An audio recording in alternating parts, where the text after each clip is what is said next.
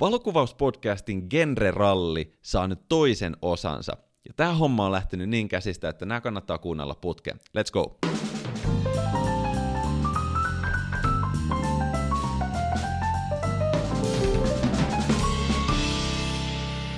Sä luettelit Joonas noita genrejä edellisessä jaksossa sen verran mallikkaasti, niin mitä jos tehdään silleen, että sä jatkat siitä, mihin me jäätiin? Mikä genre meillä on seuraavana listalla? No niin, häistä eteenpäin. Seuraavaksi on Family Photography.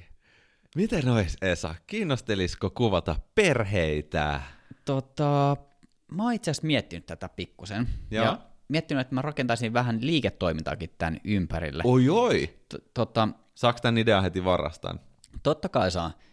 Meillä oli joku aika sitten Canonin tulostin testissä, ja siitä tuli, mulle tuli idea, että tavallaan mihin valokuvaajat tarvitsee tulostimia, niin se on niin kuin ehdottomasti sellaista niin kuin lisämyyntiä varten, että jos on niin kuin, mietitään kuluttaja-asiakkaita, niin sä voit vaikka paketoida sun palvelun silleen, että sä toimitat vaikka 50 sähköistä kuvaa, ja sitten siihen palveluun sisältyy yksi A4-kokoinen printti, ja sitten niinku sen ulkopuolelle sä voit sitten myydä lisäprinttejä, jos ihmiset haluaa. Niin mä mietin, kun, kun mä asun nykyään Espoon Saunalahdessa, niin se on sellainen tuotantolähiö. Eli Eli sinne- perheen rakentamislähiö. Kyllä, että siellä on paritalo, siellä on rivitalo, siellä on omakotitaloja, on koulut, päiväkodit, sie- siellä ei oikeasti mitään muuta palveluita kuin päiväkoti, neuvola, koulu ja kauppa tyyli. Niin tavallaan ihmiset menee tuonne lisääntymään, niin tavallaan siellä niin paikallisilla markkinoilla, niin siellä olisi varmasti niin kuin paljon, eikä varmasti vaan on, niin siellä on oikeasti paljon lapsiperheitä, niin siellä voisi olla tästä perhekuvausta, yksivuotiskuvausta, sisaruskuvausta, tällaista. Eikö ottaisi vaikka ihan testinä yksi viikonloppu kuukaudessa, buukkaisi neljät, viidet, kuudet kuvaukset päivälle, määrittelee sille paketille hinnan, sitten vetäisi ihan liukuhihnana lauantai, sunnuntai esimerkiksi, niin katsoisi, että lähtisikö siinä tulee jotain liiketoimintaa, ja jos olisi sitten niinku tällainen niinku printtipalvelu silleen, että, että niinku omassa työhuoneessa olisi sellainen niinku mukava pöytäprinteri,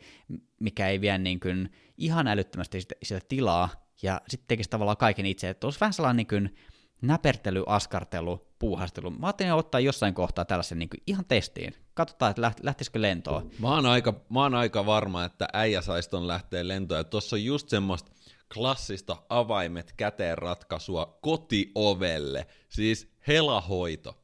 Kuulostaa hyvältä. Kyllä, tavallaan kiinnostelee. Mä sanon varovaisesti jatkoon. Mites sulla? Mä oon aina kokenut olevani aika perhekeskeinen ihminen. Esimerkiksi nyt siis oman perheeni kanssa viihdyn erittäin hyvin ja haaveilen kyllä sitten perheen perustamisesta tulevaisuudessakin.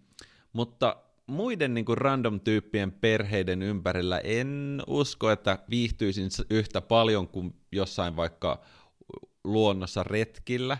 Ja todennäköisesti sit pitäisi osata kans asettaa niin kuin oikeanlaiset odotukset sille perheelle itselleen, koska niillä on aina joku visio ja mä koen, että tuosta tulisi varmaan aika paljon stressiä mulle ja sitten sit siihen liittyy ne lapset ja niin kuin mua ei välttämättä kauhean paljon muiden lapset kiinnosta, että jos ne olisi omia lapsia, niin varmasti kiinnostaisi ihan tosi paljon.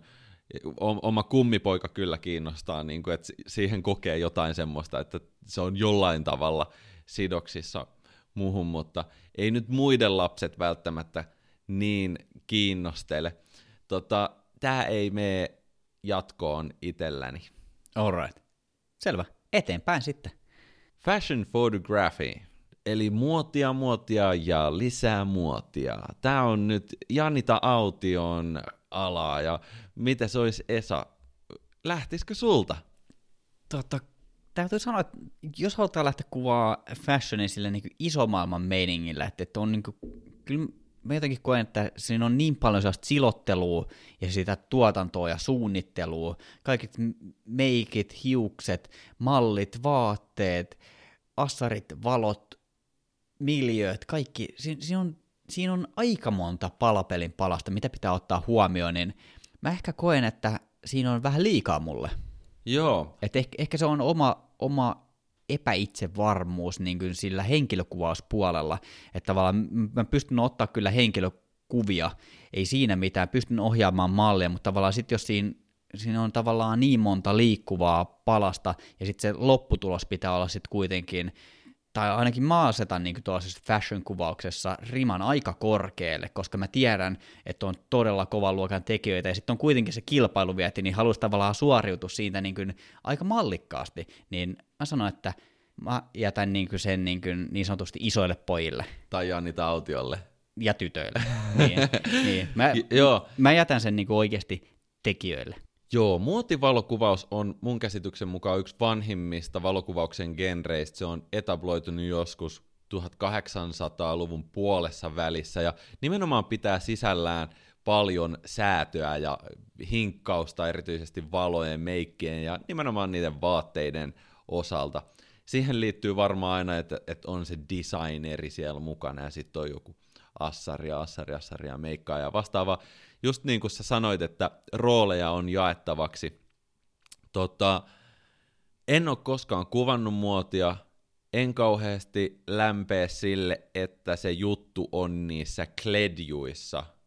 Mä en ole muutenkaan niin, kuin niin moksiskaan, että, että onko se vaate nyt jotain tiettyä brändiä. Jos se näyttää hyvältä, niin se näyttää kuvassa hyvältä. Niin kuin, sit se on hyvän näköinen kuvassa kuin kuvassa. Vähän silleen, Hei, mä muuten tein Zalandolle tuossa aika semmoisen pitkän projektin. Mä suunnittelin niille sellaisia outdoor öö, vaatesettejä miehille. Ja mulla oli nimenomaan tämä, että, että pitää olla prioriteetti ykkönen. Sen pitää näyttää hyvältä kuvissa.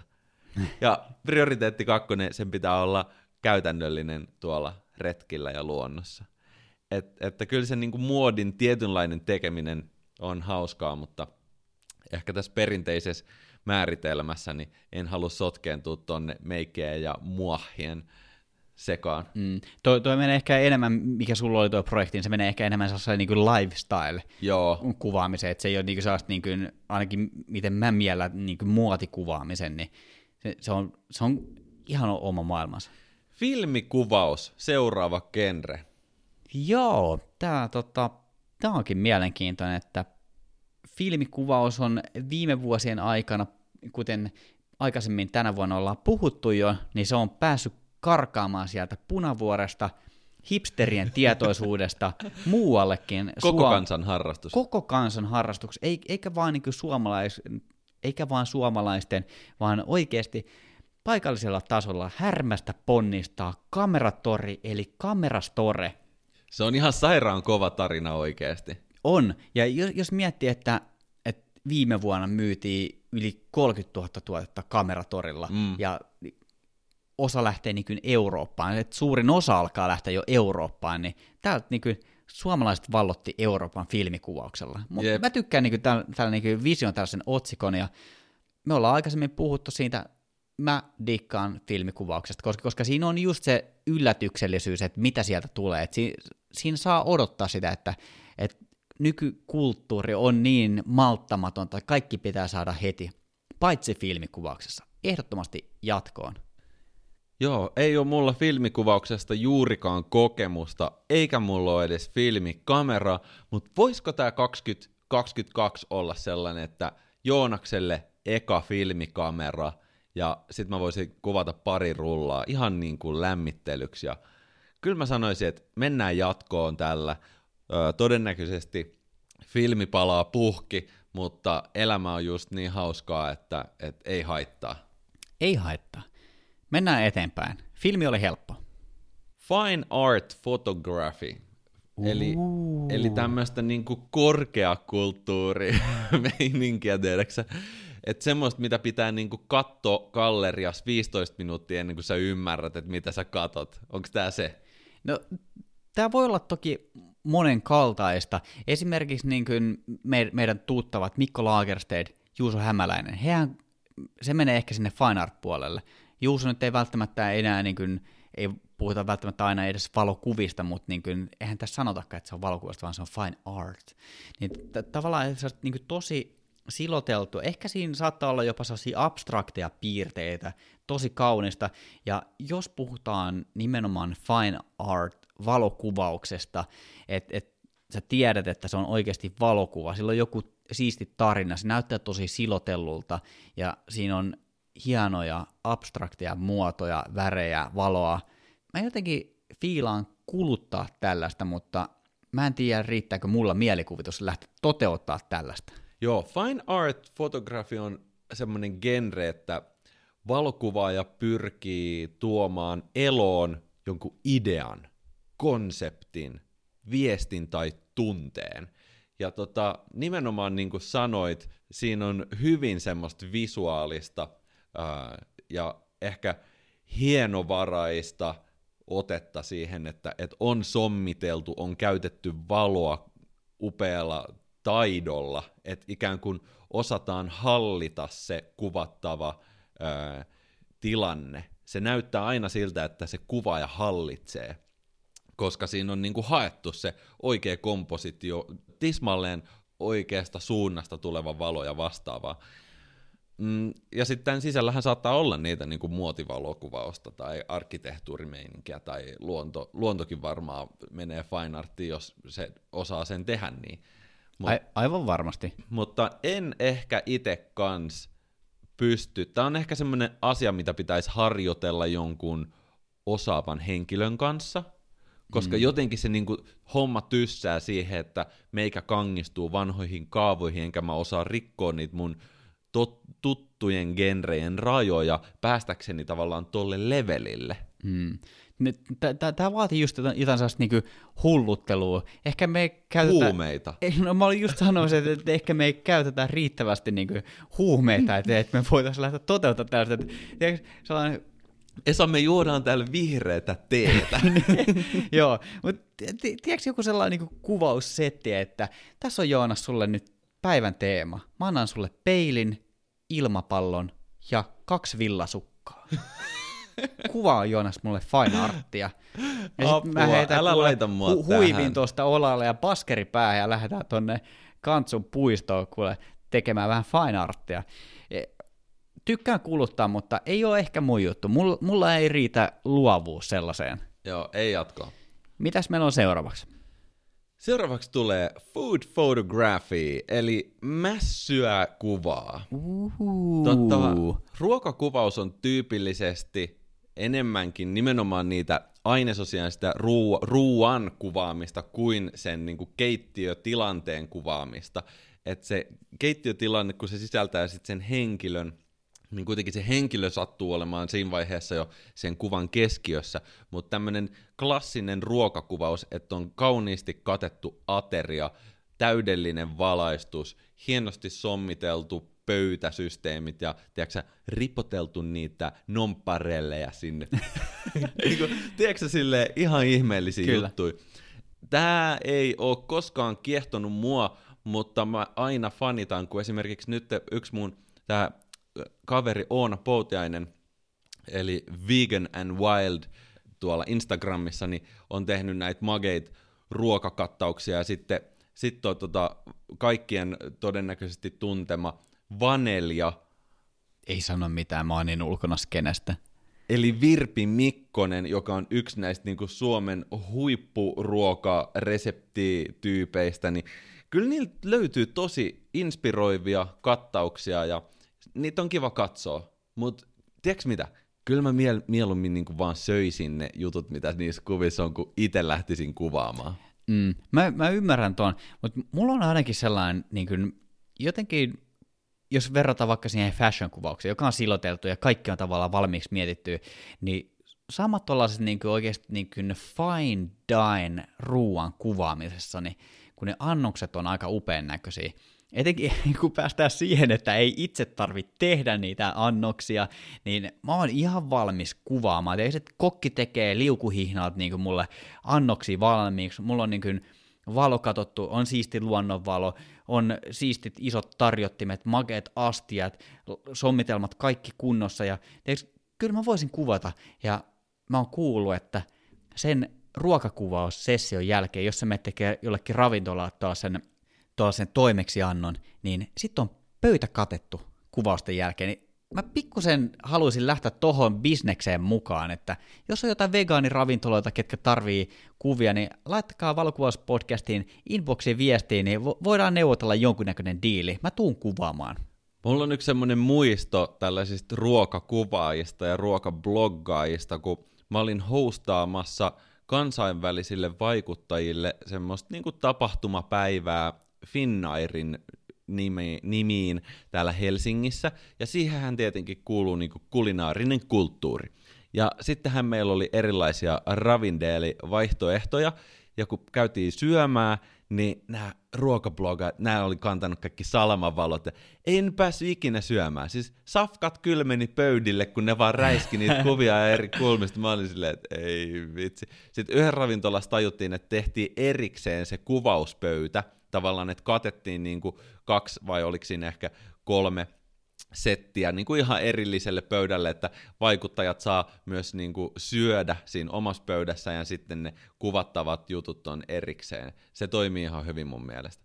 Mutta joo, kyllä siinä nälkä tuli. No a- aivan varmasti. Mä, siis mä sanon, mä sanon jatko. Mä haluan lähteä ainakin kokeilemaan tätä ruokakuvausta. Hyvä. Ota sä se jatkoa, niin mä skippaan. Jes, mä otan, mä otan noin sushirullat ja systeemit tosta, niin tota, sä voit ottaa tosta pari hapankorppua. Mitäs sitten? Sitten tulee vähän tämmönen erikoisempi kuin infrared photography, infrapunakuvaus. Oot sä ikinä kokeillut tai tiedät sä tästä niinku jotain? En, en itse asiassa tota, en ole kyllä kokeillut. Tiedän kyllä mistä, mistä puhutaan, mutta en ole kokeillut.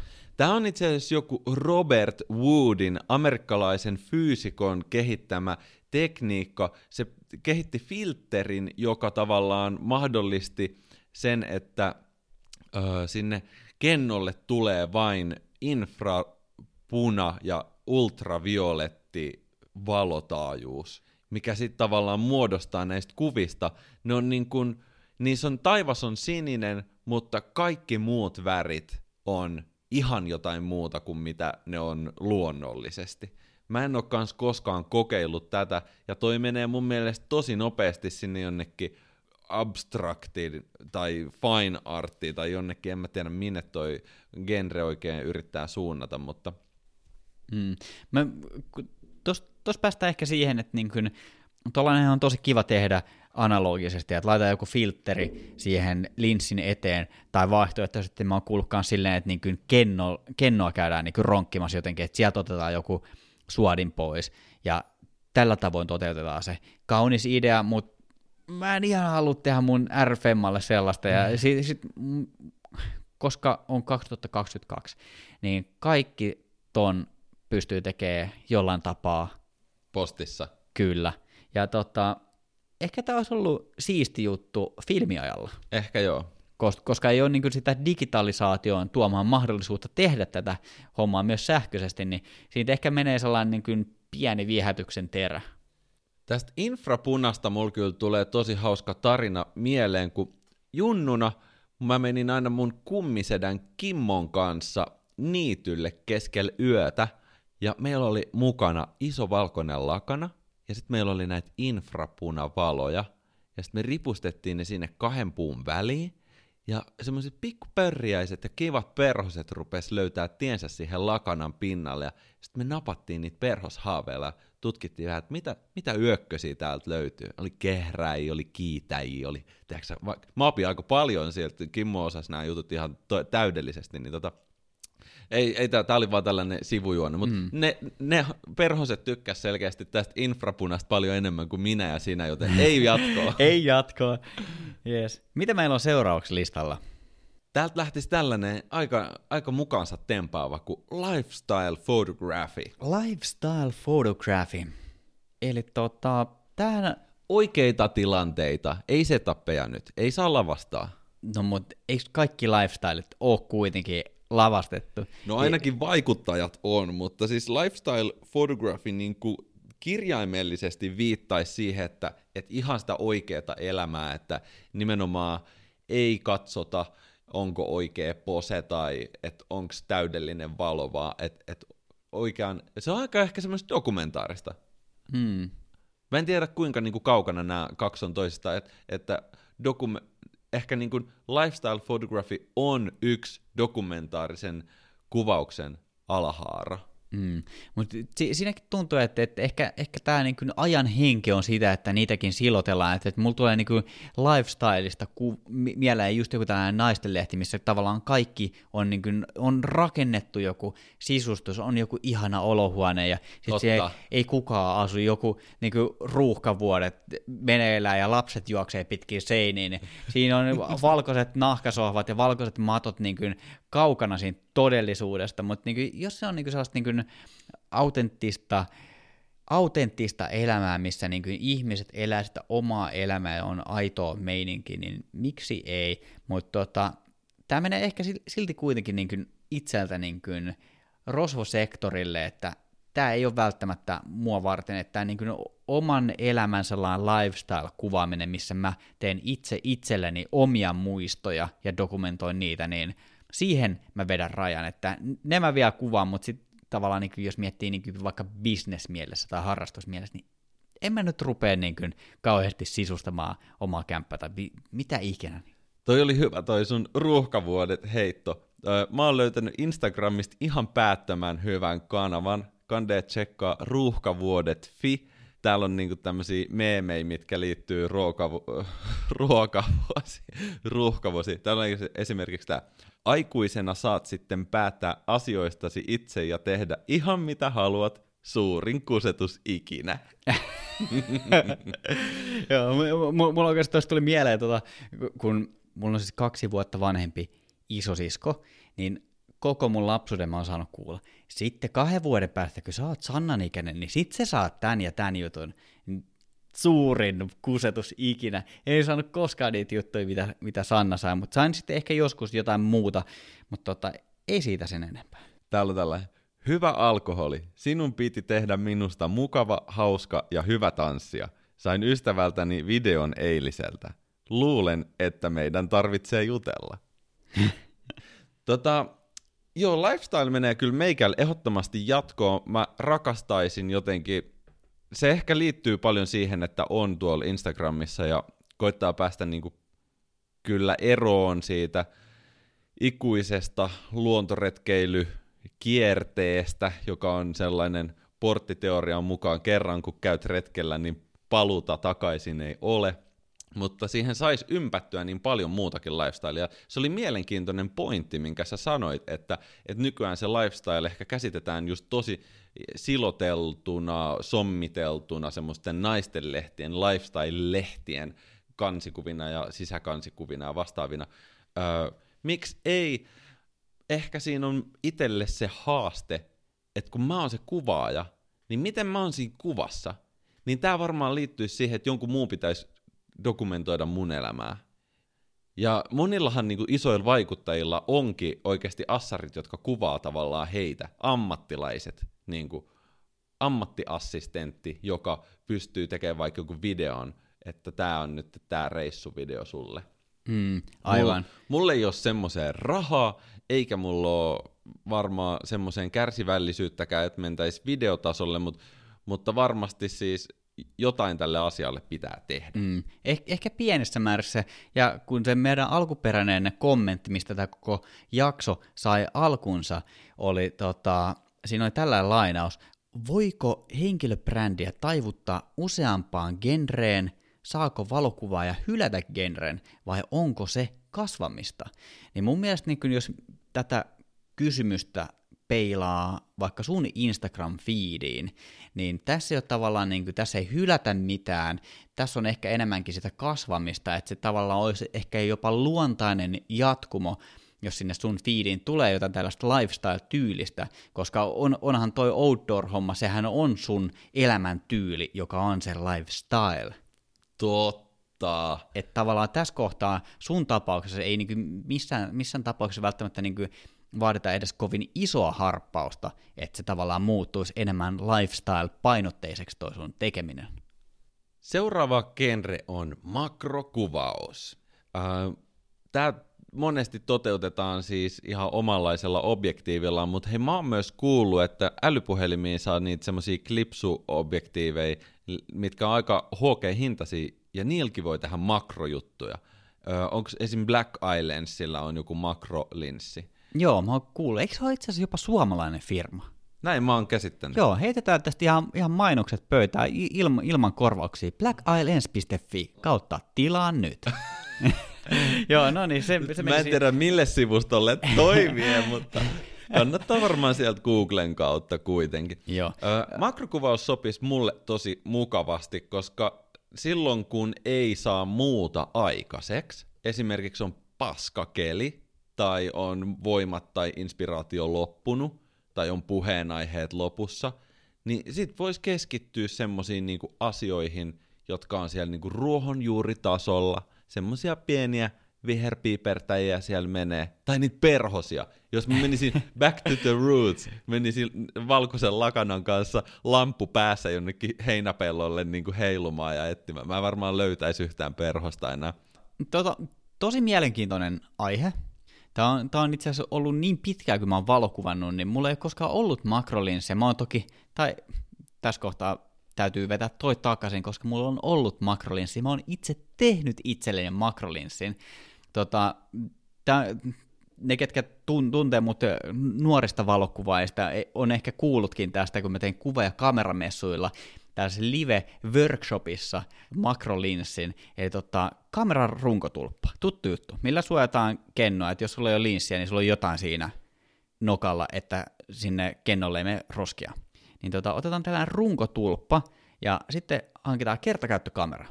Ja siitä kertakäyttökamerasta, kun se on totta kai kuvattu filmirulla tyhjäksi siitä, niin tota, irrotetaan se linssi siitä, tehdään siihen runkotulppaan reikä ja kiinnitetään se linssi siihen runkotulppaan. Se linssi on niin lähellä sitä kennoa, niin sillä pystyy tarkentamaan oikeasti ihan muutaman sentin päähän. Se optiikka toki ei ole mikään kovin kummonen, koska se linssi on muovia, se, että jos se on vähänkin vinossa, niin se voi olla, että se on niin kuin kiinteästi tarkennettuna vaikka kuvan vasemmasta reunasta ainoastaan. Se on ihan hauska juttu. Mä en anna mitään takuita, että toi onnistuu, tai jos teidän kennot menee rikki siitä, että te käytätte linssinä tällaista itse tehtyä linssiä, mutta se on ihan hauska juttu. Kannattaa kokeilla jossain kohtaa, jos teillä on kertakäyttökamera tai mikä tahansa tuolla linssi, mikä pyörii, niin per- periaatteessa niin mikä tahansa käy siihen. Mutta tota, oikeasti olisi siisti päästä kuvaamaan kunnon makrolinssillä ja päästä niin kuin, tutkimaan tätä maailmaa niin sanotusti ehkä jopa pintaa syvemmältä tai niin kuin, ihan lähietäisyydeltä ja sieltä ruohonjuuritasolta. Niin Makrokuvaus mä, menee siis jatkoon? Ehdottomasti jatkoon. Mä, mä en lähde tekemään tästä itselleni ammattia, mutta tota, ihan huvin ja urheilun ja harrastuksen vuoksi voisin Pii- kyllä olla makrokuvaaja. Piilevä intohimo. Kyllä, ehdottomasti jatkoon.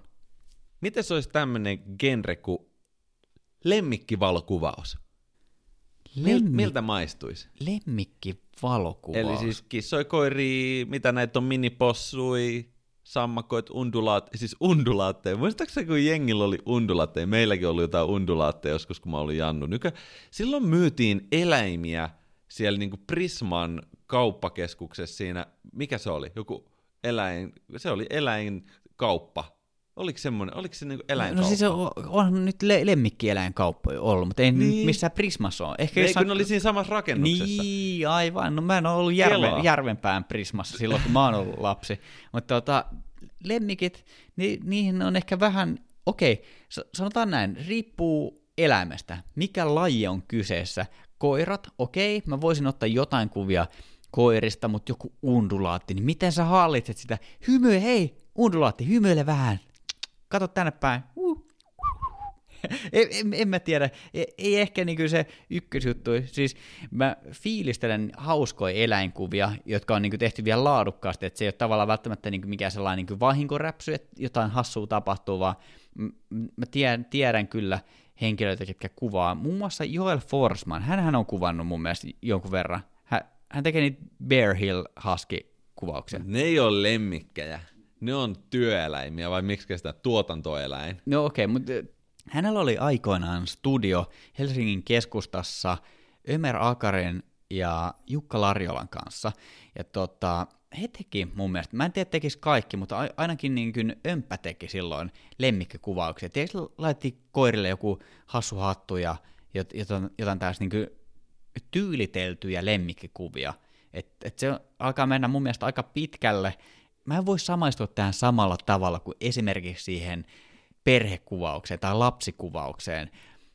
Mulla on tietty myös se, että mä pelkään jotain eläimiä. Etenkin jos on niin joku vaikka iso koira, niin mulla on ehkä vähän sellainen, että miten se hyökkää. Koska ei, ei jatko, ei, mä, mä, mä, mä en jotenkin, mä en lähde tähän Sulle tuli semmoinen kiusallinen ilme, mä ymmärrän, tämä ei nyt lähtenyt jatkoon. hän on ihan jäätävä kasvubisnes yleisestikin, mutta mä, nyt kun mä sitä niinku muistelen, niin siis jonnekin ne lemmikkieläinkaupat, missä myytiin kanjei, marsuihamstereja, mitä rottiin, frettei, mitä siellä oli, niin niitä ei kyllä enää oo. onko se enemmänkin, ja siis varsinkin ne akvaariot.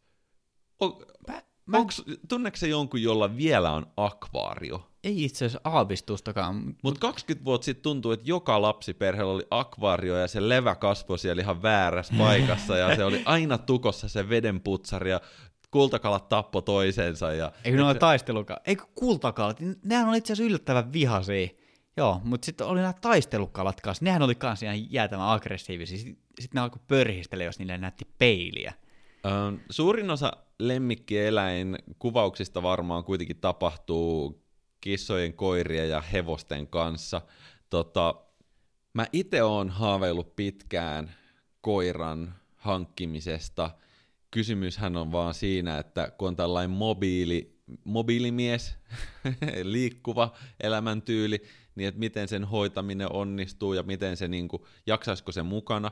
Mä oon paljon kyllä lukenut esimerkkejä sellaisista, että, että se koira tulee sinne, minne omistajakin menee, ja tiedätkö, jos on vaikka, erityisesti kun mä teen luonnossa paljon töitä, niin sehän voisi olla periaatteessa aina messissä siellä, ei siinä olisi mitään ongelmaa. Mm. Mutta olisiko sitten niinku vaikeampaa ehkä joku arjen rytmitys, jos pitäisi ajella viemään sitä johonkin hoitoihin tai vastaavaa. Voisi olla, ei haittaisi mua. Mm. Olisiko no, se?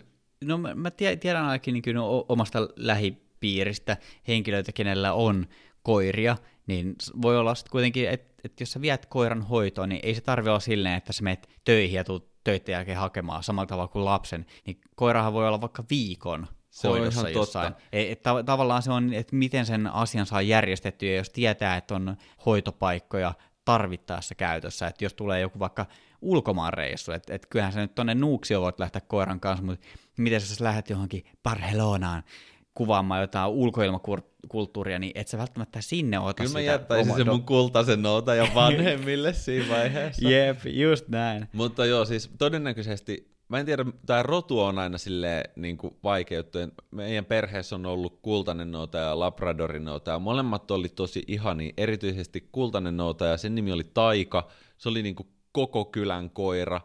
Maailma rakasti taikaa ja taika rakasti maailmaa, ja se eli niin hienon elämän ja lopuksi tota, sitten se sai, ö, nukahti, nukahti mun syliin ja se oli mulle tosi kova pala.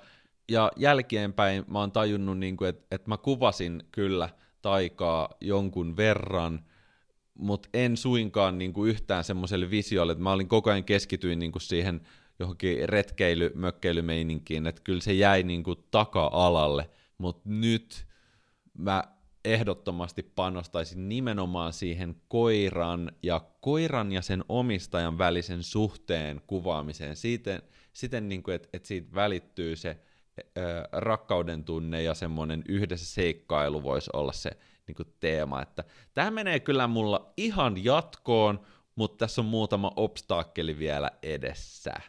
Mm. Mitäs tämä itse aiheeseen? Lemmikkikuvaus jos se olisi se oma koira, niin sitten se olisi in, mutta muiden kissat ja fretit ei kyllä lähe. Eli ei hamstreille ja undulaateille. Eteenpäin. Mitä meillä on seuraavaksi täällä listalla? Real estate photography, eli kiinteistökuvaus. Tämä on, tämä on mun mielestä mielenkiintoinen aihe, mutta Esa, mitä, miltä maistuu kiinteistöjen kuvaus? Tota, tämä on mukavan staattinen asia mulle kuvata, ja sit, koska mä oon sellainen ihminen, että mulla pitää olla horisontti suorassa, niin jotenkin tällainen se arkkitehtuurikuvaus, siinä on jotain, mikä tavallaan viehättää, mutta sitten kuitenkin tuntuu etäiseltä, mutta tavallaan jos miettii tuolle niin kuin liiketoimintana, että sä menet kuvaamaan jonkun kämpän, on se tyhjä, on se kalustettu, sä otat kuvat, huonekalut, seinät ei juttele sulle, ne ei liiku mihinkään, ne on tosi staattisia, se on, se on sinänsä niin kuin aika helppoa kuvattavaa, ja sitten kun sellainen niin tietynlainen säntillisyys on sisäänrakennettuna, että linjat on suorissa, paikat on siloteltu, niin, niin kuin bisnesmielessä ne, ne on ihan kivoja kuvauskeikkoja, mutta mä oon seurannut tota skeneä, niin tota, ne hinnat on ihan poljettu, että niitä pitäisi niin kuin kuvata ihan oikeasti liukuhihnalla ja niin kuin juosta asunnosta toiseen ja editoida ne jollain valmiilla preseteillä, jolloin siitä menee ehkä se sellainen niin kuin kiva hohto, mutta jos tulee joku sellainen yksittäinen toimeksianto, niin kyllä mä käyn kuvaamassa ne ihan mielelläni. Joo, kyllä tuossa on varmaan sama ongelma kuin monessa muussakin duunissa, että koko ajan pitää juosta ovelta ovelle, olit sä sitten kiinteistökuvaaja tai pizzakuski tai, tai konsultti konsanaan. Tota, mua ei niin kuin, kiihota nämä sisätilojen kuvaamiset, ellei siellä tapahdu jotain. Toki sit voi olla jotain mageit kiinteistöjä, joissa niin kuin, saa jotain kiksei siitä, että hei, että siis tää on niin kuin, oikeasti olemassa. Mutta en mä oo, mä en ole niin rikas, enkä mä tunne niin rikkaita tyyppejä, että että mä pääsisin sellaisiin paikkoihin, että mun tää passi, mun kulkuoikeudet on aika semmoisissa keskituloisissa kodeissa, joten mä en kyllä lähde tähän hommaan mukaan ollenkaan. Kantsun kaksiot ei kiihota. Joo, no, no mulla on ehkä, ehkä vielä just niin laittaa ton niin kuin, saa niin kuin oman elämän lifestyle, että et mä tykkään, että on niin kuin siistejä koteja. Mä tykkään katsoa niin kuin kaikki nämä Suomen kaudemmat kodit ja huvila ja huusi. Niin tavallaan sellainen niin kuin pien stalkeri kanssa, että, että miltä muiden kodeissa näyttää. Ja jos on niin kuin tosi upeita koteja, niin ne tavallaan, niin kuin, että siihen on myös sellainen niin kuin, tietynlainen niin kuin henkilökohtainen kiinnostus. Niin se ehkä tuo myös niin kuin omansa sen pienen lisämausten siihen, minkä takia toi voisi kiinnostaa. Ja kiinnostaakin. Mites urheilukuvaus? Sports photography. Sportsphotography.com. Eli nyt olisi niinku erilaisia lajeja. Mun puolesta voidaan niinku sisällyttää extreme-lajit, joukkueurheilulajit, soololajit. Öö, saa olla sukel, mikä, mikä kuvio sukelluspooloa, saa olla lumilautailu, saa olla suunnistusta, mutta liike on se olennaisin juttu. Mä en tiedä muuten, laskettaisiko shakki tähän. Urheilu sekin on. Mitäs e-sports? Totta. Mitäs, onko striimaajat urheilukuvaaja, koska hehän kuvaa niin videota jatkuvasti kaikista liikkeistä, mitä he tekevät siinä, ja selostaa vielä. He on niin kommentaattoreita myös siinä. Mutta jo, no joo, se siitä. Takaisin aiheeseen.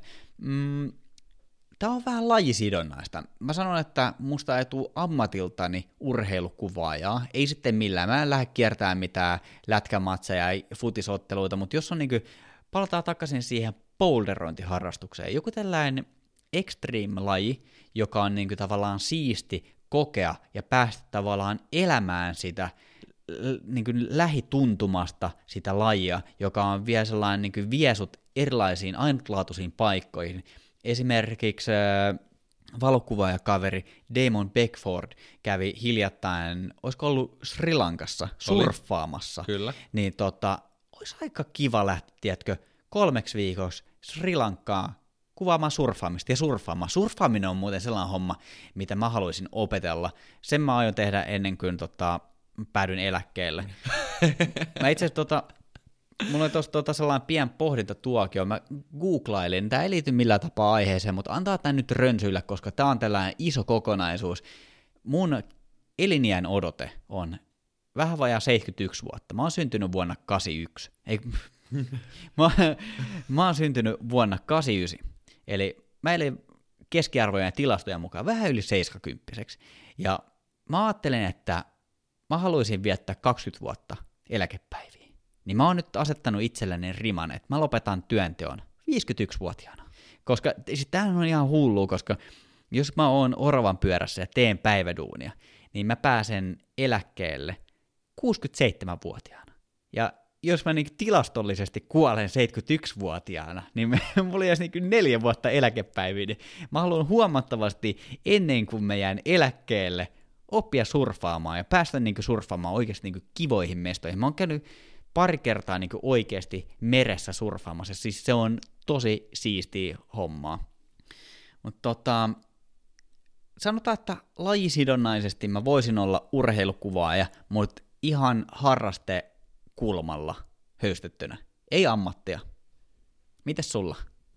Joo, en mäkään halua kentän enkä kehän reunalla kykkiä, mutta kyllä mut saa kutsua shakkiturnausta kuvaamaan. Siis oot sä tietoinen siitä uh, The Queen's Gambit-sarjasta? Joo, se, se oli aivan... Siis mä en tiedä, miten joku on onnistunut tekemään shakista niin mielenkiintoista. Siis okei, okay, mä oon joskus pelannut teini-ikäisenä shakkia kavereiden kanssa. Ja siis se, se on ihan kiva peli. Mä tykkäsin. Ei siinä mitään, mutta tavallaan se, että miten pitkälle se oli viety, että siitä saatiin tavallaan niin mukaansa tempaava laji. Se oli visuaalinen sarja ja jotenkin siitä tuli aina semmoinen niin kuin hyvin kosketeltava tunnelma. Se päänäyttelijä, eli Anya Taylor-Joy, siinä on jotain semmoista uskomaton mystistä kauneutta, vähän semmoista niin kuin epätavallista ja äh, karikatyyrimäistä kauneutta siinä näyttelijässä, vai en tiedä oliko se sitten meikattu jotenkin tietyllä tavalla, mutta hi- hirveän hyvin näytelty, ja sen per- pelkästään sen sarjan perusteella, niin jos shakki lasketaan urheiluksi, niin mä annan tälle niin kuin täydet peukut, mutta ei mitään jalkapalloa tai nyrkkeilyä. Ehkä mä oon samaa mieltä tuosta niin kuin kiipeilystä ja surffaamisesta, että ne on niinku juttuja, mitä mä jo tykkään nykyäänkin kuvata, eli, eli ihmisten tekemiset luonnossa. Nyt on ollut hiihtoa kuvannut tänä talvena aika paljon, ja lasketteluakin vähän kuvattiin ja vastaavaa. Mutta ne on sitten semmoisia tilanteita, että kun, jos menee itse hiihtämään, niin on kiva hiihtää eikä kuvata hiihtoa, niin sitten pitäisi tavallaan sopia, aina, mä sanoin tämän itselleni mun itse asiassa tämän vuoden tämmöinen oppitunti, että tuotannot tuotantoina. Loppuu se niinku paskajauhanta, että pidetään ne tuotannot tuotantoina ja sitten voidaan jättää se kamera sivuun, kun tehdään itse sitä itse lajia. Ja silloin tavallaan niin kuin kaikille, jotka on osallisena sitä tuotantoa, niin on selkeä, että nyt tehdään ne kuvat seuraavan puolen tunnin tai tunnin aikana – koska mm. ne pitää jostain syystä X, Y, Z tehdä. Ja sen jälkeen heitetään muistikortit takas reppuun ja kamerat voi jättää autoa ja sit voidaan pitää niin kuin omaa hauskaa. Niin, tässä, tässä on ehkä se, että se voisi olla, jos on, tavallaan elää sitä elämää.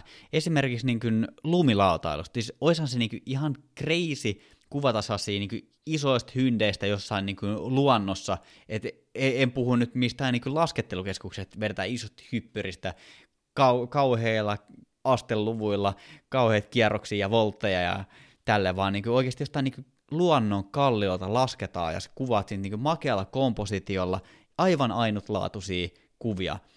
Mutta tämä vaatii just sen, että sä elät sitä elämää, että en mä lähde niin kuin et sä saa mua tonne jonnekin vuorelle kantamaan lumilautaa sen takia, että mä otan sen yhden kuvan, vaan ky- kyllä se vaatii sen, että sit sinne mennään oikeasti helikopterilla ja sitten sieltä lasketaan alas. Ja tavallaan eletään sitä elämää oikeasti, tavallaan, että se on niinku oikeasti se sun juttu ja dokumentoidaan sitä, mutta sitten se on niinku ehkä se, se ei ole ainoastaan se kuvaaminen ammatti, vaan tavallaan se lumilautailu vaikka on se sun ammatti ja elämä, sitten siellä kuvataan paljon kaikkea muutakin, että se voi olla jotain filkkaa, sponssijuttuja, tällaista juttua, että, että se tavallaan elää ihan omaa elämää sitten, se kuvaus, mutta tolleen niin kuin harrastuksena kivoja juttuja jatkoon. Joo, jatkoon menee. Erityisesti tämä shakkiversio. Mitäs meillä on seuraavaksi listalla? Lista alkaa olla loppumaisilla. Meillä on seuraavaksi Underwater Photography, eli veden alla otettu valokuva, tai olla, ollaan jo niin tota, sumuissa itsekin täällä pitkä äänityssessio taustalla, mutta joku tota, kamera, joka kestää vettä, tai sitten kotelo tuohon järjestelmäkameraan, ja sitten pulahdetaan sinne. Mites lähtis? Siis aivan ehdottomasti jatkoon. Tota, mun äidin työkaveri on tällainen pitkän linjan filmikuvaaja, joka on joka suunnittelee omat lomamatkansa käytännössä sillä perusteella, että hän lähtee sukeltamaan. ja hänellä on niin kuin kaikki niin kuin nämä kamerakotelot ja tällaiset niin va- valot, mitkä kestää vettä, tälleen, niin että mä oon nähnyt häneltä niin crazyn siistejä kuvia, mitkä on kuvattu veden alla, ja sitten totta kai kaikki luontodokkarit, mitkä on kuvattu veden alla. Mä oon jotenkin viehättynyt vedestä ja tavallaan se, siinä on sellainen niin kuin mystinen maailma, että kaikki niin kuin merenpinnan yläpuolella asiat on koluttu tällä pallolla jo. Mutta se, mitä siellä pinnan alla on, niin siellä on aika paljon sellaista niin kuin uutta ja tuntematonta, ja siellä on niin kuin ihan sellaisia lajeja, mitä me ei niin kuin edes voida kuvitella. Et, et mieti nyt joku kalalaji, joka asustelee jossain niin kuin monen kilometrin syvyydessä niin pimeässä paikassa, että sinne ei niin kuin auringonvalkaa paista, niin tavallaan, että, että miten on kehittänyt niin kuin omia selviytymismekanismeja tuollaisissa olosuhteissa, niin siinä on jotain sellaista niin kuin mystistä viehätystä, mitä mä koen tuonne veden alle, ja se, että pääsisi niin kuin ylipäätään sukeltamaan, ei, ei välttämättä edes kameran kanssa, mutta niin kuin happipullo selkeää, kun tonne vähän pidemmällä snorkelilla pohjaa pitkin kahlamaan, että mitä sieltä merenpohjasta ja järvien pohjasta löytyy, niin se olisi aika viehättävää. Ja sitten tällaiset kuvat, mitkä on niinku puoliksi kuvattu veden alta ja veden päältä, että on vaikka joku niinku maisema siinä niinku pinnan päällä ja sitten näkyy sinne veden alle, niin sellaiset on niinku aika, aika siistejä toteuttaa. Ei välttämättä, niinku, tämä on oikeastaan jopa niin viehättävä, että mä, jos mä saisin palkkaa tuosta riittävästi, niin mä voisin lopettaa mun päiväduunit ja mennä tonne kuule polskimaan. Kumipuku päälle ja kamera tuo se kiva Haimaan rannoille. No joo, etenkin niin kuin noin niin kuin trooppi, trooppiset paikat, missä voi... Niin, niin varmasti. Varmaan aika moni muukin. Esa sun päälle, mikä oli juman palaa siellä. Oi, oi, tä, täytyy laittaa lippis päähän. Mä pääsin hiljattain kokeilemaan semmoista sukellusdronea. Siinä oli semmoinen 200 metrin kela, ja tota, se kela oli tämmöisessä motorisoidussa pyörivässä hyrrässä kiinni, ja sitten sit se drone laskettiin siihen veden päälle, ja se kellu puoliksi, siinä oli kahdeksan ö, propellia, neljä oli tavallaan niin kuin alarungossa ja neljä oli ylärungossa. Sitten sitä ohjattiin tämmöisellä tyypillisellä dronen ohjaimella ja näyttönä käytettiin iPadia. Tota, se oli ihan perseestä. Arvaan miksi. Se söi jonkun simpukan saman tien jonnekin propelliin ja sitten kaksi, kaksi propellia lopetti toiminnan, niin sillä pystyi enää vaan pakittaa. sitten oli kiva yrittää pakittaa, kun siis tyypillisesti niin kuin veden alla liikutaan, tai, tai se, se liikeradat on monimutkaisempia koska se veden vastus on niin suuri. Niin sitten, että et jos halus ylöspäin nousta sillä, niin oli tavallaan pakko mennä eteenpäin ja ylöspäin jostain syystä. Mutta nyt kun ne kaksi propellia ei enää toiminut, niin ihan oikeasti, sillä pääsi vaan taakse päin. Niin arvaa vaan mitä sitten. Niin sillä yritti niinku sooloilla jotain, ei siitä mitään tullut. Et mä annan tälle kyllä mahdollisuuden, mutta ei enää mitään tuommoista lelu drone vaan mä haluan sukelluskellon. Mä haluan semmoisen, mikä on semmoinen täydellinen lasikupoli, mikä voidaan upottaa jonnekin mageeseen mestaan. Ja tästä voisi kehittää vielä enemmän bisnesideaa. Siellä voisi olla semmoinen fine dine illallinen ja ehkä jopa joku tota, hieno luksusyö meren alla. Tota, Löytyisikö tällaista? Norjalaiset on vienyt tämän jo tavallaan uudelle asteelle. Nimittäin tällainen löytyy kuin under.no. Tämä on tota, meren rantaa rakennettu sellainen tuubi, mikä menee niin kuin loivassa kulmassa, laskee sinne veden pinnan alapuolelle. Ja tota, siellä totta kai varmaan tarjolla jotain mereneläviä, mutta se, se on aika crazy se valaistus siinä paikassa. Mä oon nähnyt vaan kuvia. Tämä tuli jossain yhteydessä vastaan jossain Fine Dine keskustelussa, niin tota, se, että sä oot meren alla syömässä, niin onhan siinä joku sellainen oma tunnelma, ja sitten se valaistus, kun se on sellainen sinertävän vihreä, ja sitten se valo elää tosi paljon, kun aallot liikkuu siinä ravintolan päällä, niin oishan tosi niin kuin aika paljon fiilistä. Vieläkö meidän aakkosessa löytyy jotain tarjottavaa tähän? Joo, nyt ollaan siellä jonon hännillä ja kysymykseen tulee tämmönen kuin wildlife photography. Eli lähdetään karhukojulle, niinkö? No minä en nyt ihan aina tiedä, että mitä villipetoja tai eläimiä me ollaan tässä menossa kuvaamaan, mutta aloita sä. Kerro, lähtisikö? Tota, mä tarvin ensinnäkin tota linssin millä pystytään kuvaamaan tuollaisia. Niin mäkin, mulla on vaan 35 milliseen asti tällä hetkellä. Sulla menee vielä huonommin kuin mulla. Mä ajattelin, että, että mä en pääse pitkälle, jos mulla on 85 milliä, että pisimmin mä pääsen, mutta tota, joo, jos siihen olisi puitteet kohdillaan, niin olisihan se niin kokemuksena siisti, koska siinä on sitten kuitenkin se luontoaspekti myös mukana, niin mutta sitten jos mietitään, että miten pitkälle vaikka Konsta Punkka ja Ossi Saarinen ja Rikku Norakari ja muut ja niin paikalliset starat on vienyt tämän jutun, että kaiken maailman ketun pesät tiedossa ja kaiken maailman mäyränkolot ja kaikki tavallaan, että se, se niin tietämys, mitä, mikä heillä on, niin sehän on aivan crazy. että et se vaatii varmasti myös sellaista paneutumista, mihin mulla ei riitä hermot, mutta ehkä joku tullaan niin kuin, mennään johonkin kojulle kuvaamaan ja hörpätään nokipannukahvit sit siihen päätteeksi, niin se voisi olla ehkä sellainen mun tyylinen wildlife-kuvauskokemus. Mutta ehdottomasti niin en halua lähteä niin kuin herra Punkan ja Saarisen ja muiden tontille niin kuin sohimaan, että ammattimielessä tekisin tota, mutta tota, ihan niin kuin silleen huvin urheilun vuoksi kyllä. Mä oon aina ollut sitä mieltä, että eläimet pitäisi jättää elämään sinne. Niitä voisi kuvata niin kuin sille kriittisesti tieteen ja taiteen nimessä, mutta markkinoinnissa ei pitäisi käyttää kyllä eläimiä, erityisesti jos se liittyy niin johonkin matkailumarkkinointiin. Se on niin kuin biodiversiteetin perseen raiskaamista oikeasti, että yritetään saada ihmiset sinne metsiin kuvaamaan niitä eläimiä, joiden el, niin kuin elintila on hyvin rajallinen tälläkin hetkellä, ja just sit, jos niinku ihmiset, ehkä se ongelma on siinä, että ne ei käyttäydy kunnioittavasti siellä luonnossa niitä eläimiä kohtaan, että, että jätetään jotain roskia tai vastaavia, ja ei anneta, häiritään jotain pesintäaikana tai vastaavaa, että et, en ole siis itse kauheasti koskaan eläimiä kuvaillut, poroja pari kertaa, mutta ne on niinku tämmöisiä tuotantoeläimiä, se on se ei ole wildlife ollenkaan mun näkökulmasta.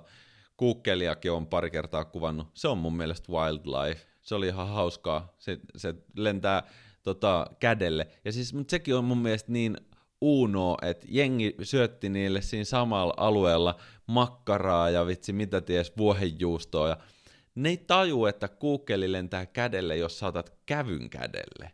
Ei, ei sitä tarvii sitä niinku e-aineilla tankattuun niin chorizoosille tarjota. Joo, ja se, se ei välttämättä niin kuin, ehkä muutenkaan parasta ravintoa linnulle, mutta tota, niin kuin, ylipäätään, tuostahan on niin kuin, viime vuosien aikaan keskusteltu aika paljon tuosta niin wildlife-kuvauksen, voiko sitä sanoa eettisyys? Kyllä. Voi. Joo, niin tavallaan just, just tämä kojukuvaus, että tuleeko niin kuin esimerkiksi niin kuin susista ja karhuista jotenkin tosi kesyjä ja että et jos niitä houkutellaan niin tuollaisille kuvauskojuille just ru- ruualla, että tavallaan osaako ne kohta sitten enää metsästää itsekään, ja ei nyt karhukaan taida olla mikään sellainen niin peto, että se niin tappaa tuolla syödäkseen. Sehän syö paljon kaikkea muutakin kuin... Puolukkaa. Niin, puolukkaa. Mutta mut siis nimenomaan ehkä mä nyt haluan korostaa vielä, että et voi se varmasti olla hyvä, mutta tarkoitusperän pitää olla eettisesti oikein. Et siis yksikään karhukoju business ei varmasti ole niinku karhujen puolella, vaan ne haluaa kasvaa bisneksenä. Mm. Et, että se juttu on käännetty ihan väärin päin, koska eikä se johdu siitä, että se ihminen, joka sitä pyörittää, olisi paha ihminen tai tyhmä, vaan se on se liiketoimintaa ja se haluaa enemmän leipää ensi vuonna kuin tänä vuonna. Ne pystyttää uusia kojui koko ajan ja se on ihan fine, mutta mun mielestä siinä pitäisi tehdä tosi selväksi, että millaiset tarkoitusperät näillä asioilla on. Mitä järkeä on kuvata eläimiä, jos jossain vaiheessa tajutaan, että sen kuvaamisen takia on myllytetty joku niin kuin hirveä bisnes sinne pystyyn ja sitten se eläin katoaa siltä alueelta. No, se oli tämmönen mun wildlife-räntti, mutta mä myös toisaalta ymmärrän, esimerkiksi siis mä oon käynyt Namibiassa roadtripillä aikoinaan, ja siellä oli tämmöisiä niin kuin eläintarhoja, jotka oli käytännössä niin kuin, kansallispuiston kokoisia niin kuin aidattuja alueita, joita vartioidaan aseilla, niin kuin varustetut vartijat pyöri siellä jeepit menee siellä niin kuin aitaa pitkin. Ja, ja sitten siellä niin kuin, se valokuvaaminen on yksi tapa rahoittaa näiden vartioiden ö, palkkoja, koska jos niitä vartioita ei olisi, niin ne eläimet salametsästettäisiin pois. Niin tos mä ymmärrän, niin siinä on paljon enemmän tarkoitusperää heti, että ilman niitä valokuvaajia eli länkkäreitä, jotka maksaa paljon rahaa siitä, niin ne pääsee sinne kuvaamaan, ja ne saa niitä niin kuin mageita kuvia jostain eksoottisesta hyenasta, ja sitten to- toisaalta niin kuin se vartija saa palkkaansa ja salametsästäjät pysyy poissa. Että sen mä hyväksyn. Paljon enemmän mä sen hyväksyn kuin sen, että, että, että etitään niin kuin instabangereita jostain niin kuin eläimistä ilman mitään tarkoitusperiä, paitsi että saadaan niitä instabangereita. Mm. Tuo on aika, aika mi- mielenkiintoinen kela. Ja siis, tota varmaan jos lähtisi tutkimaan enemmänkin, tot, niin kuin, että millaista niin kuin liiketoimintaa tuosta niin kuin oikeasti villieläinten ympärillä rakennetaan, niin sitten löytyisi varmaan kaiken näköisiä tarinoita, mutta tuolla on aika, aika mielenkiintoinen tarina tuolta Afrikasta, että tavallaan se on niin kuin, sisäinen kapitalisti käärii kyllä tuolla liiveihinsä fyrkkaa, mutta samaan aikaan se on sitten kuitenkin niin kuin, tavallaan hyvän asian puolesta, koska sitten on niin niitä länkkäreitä, ketkä tulee mestoille, ketkä maksaa vielä enemmän, ketkä sitten saa sen kiväärin käteen ja saa salametsästää sitten sen jonkun sarvikuonon tai norsun tai mitä ikinä, niin, niin tavallaan nekin sitä, sitä ei kyllä tietysti mielessä kutsuta salametsästykseksi, vaikka se on semmoista, mikä se on, joku bounty, ei kun, mikä se on? Sillä oli joku jännä nimi. Trophy. Trophy hunting. Trophy hunting. Just se. Joo. Niin, tav- bounty hunting. Mä oon ihan muissa peleissä. joo, kyllä. Totta, mutta joo, äärimmäisen mielenkiintoinen näkökulma tuohon. Toivottavasti kaikilla villieläimillä olisi tosi hauskaa kuitenkin. no niin, ei, ei synkistellä enempää. Tota, me ollaan nyt aika monta genreä ehditty käymään läpi tässä. Pahoittelut henkilöille, että jos tästä nyt jäi joku genre käymättä läpi, että tässä oli vähän kaiken näköisiä lähestymiskulmia, erilaisia kuvausgenreihin kuitenkin, kaikesta huolimatta. Mutta hei, Joonas, ehkä me saadaan rakennettua jonkunnäköistä valokuvausliiketoimintaa nykyisillä genreillä, ehkä me löydetään jotain uusia genrejä ammattimielessä, ehkä me löydetään jotain uusia tapoja harrastaa myös valokuvausta, että kaikesta ei tarvi aina saada rahaa. Mene ja tiedä, mun mielestä aika kiva kattaus kaiken näköistä. Mä haluaisin vielä palata siihen alkuperäiseen kysymykseen. Anna tulla. Otetaan siihen jonkunnäköinen closeaus vielä. Joo kysymys meni myös niin, siinä oli monta osaa, ja yksi osa niistä oli, että voiko henkilöbrändiä taivuttaa useampaan genreen, ja saako valokuvaa hylätä genren? Niin mä potkasen vastapallon tälle kommentin lähettäneelle henkilölle, että miksi haluaisit hylätä jonkun genren? Eikö kannata kuitenkin elämässä tehdä niitä asioita ja kuvata niitä asioita, joita just haluaa kuvata. Et toki mä ymmärrän, jos on päätynyt ja jos sut on pakotettu kuvaamaan häitä ja sä et ole halunnut niinku, niitä kuvata, niin kannattaa se varmaan hylätä, koska meidän, niin kuin Esa jo totesi tuossa aiemmin, niin elämä on aika lyhyt. Ja sitä voimaa riittää tässä nuoruuden vaiheessa, että voihan meillä olla vanhempiakin kuuntelijoita, mutta suurin osa on varmasti aika nuoria niin tälleen tämmöisessä nuoruuden kiimassa riittää sitä energiaa, vaihtaa genreä ja luopuu ja saavuttaa uusia asioita vielä monta kertaa. Ja siinä ei ole mitään pahaa. Ja mä, mä nimenomaan kutsun sitä ihan sellaiseksi terveelliseksi, terveeksi kasvuksi, että päästää irti jostain, joka ei ole kiinnostavaa, tai vaikka olisi kiinnostavaa, niin ihan tietoisesti tekee valinnan kokeilla jotain semmoista genreä, mitä ei ole ennen testannut.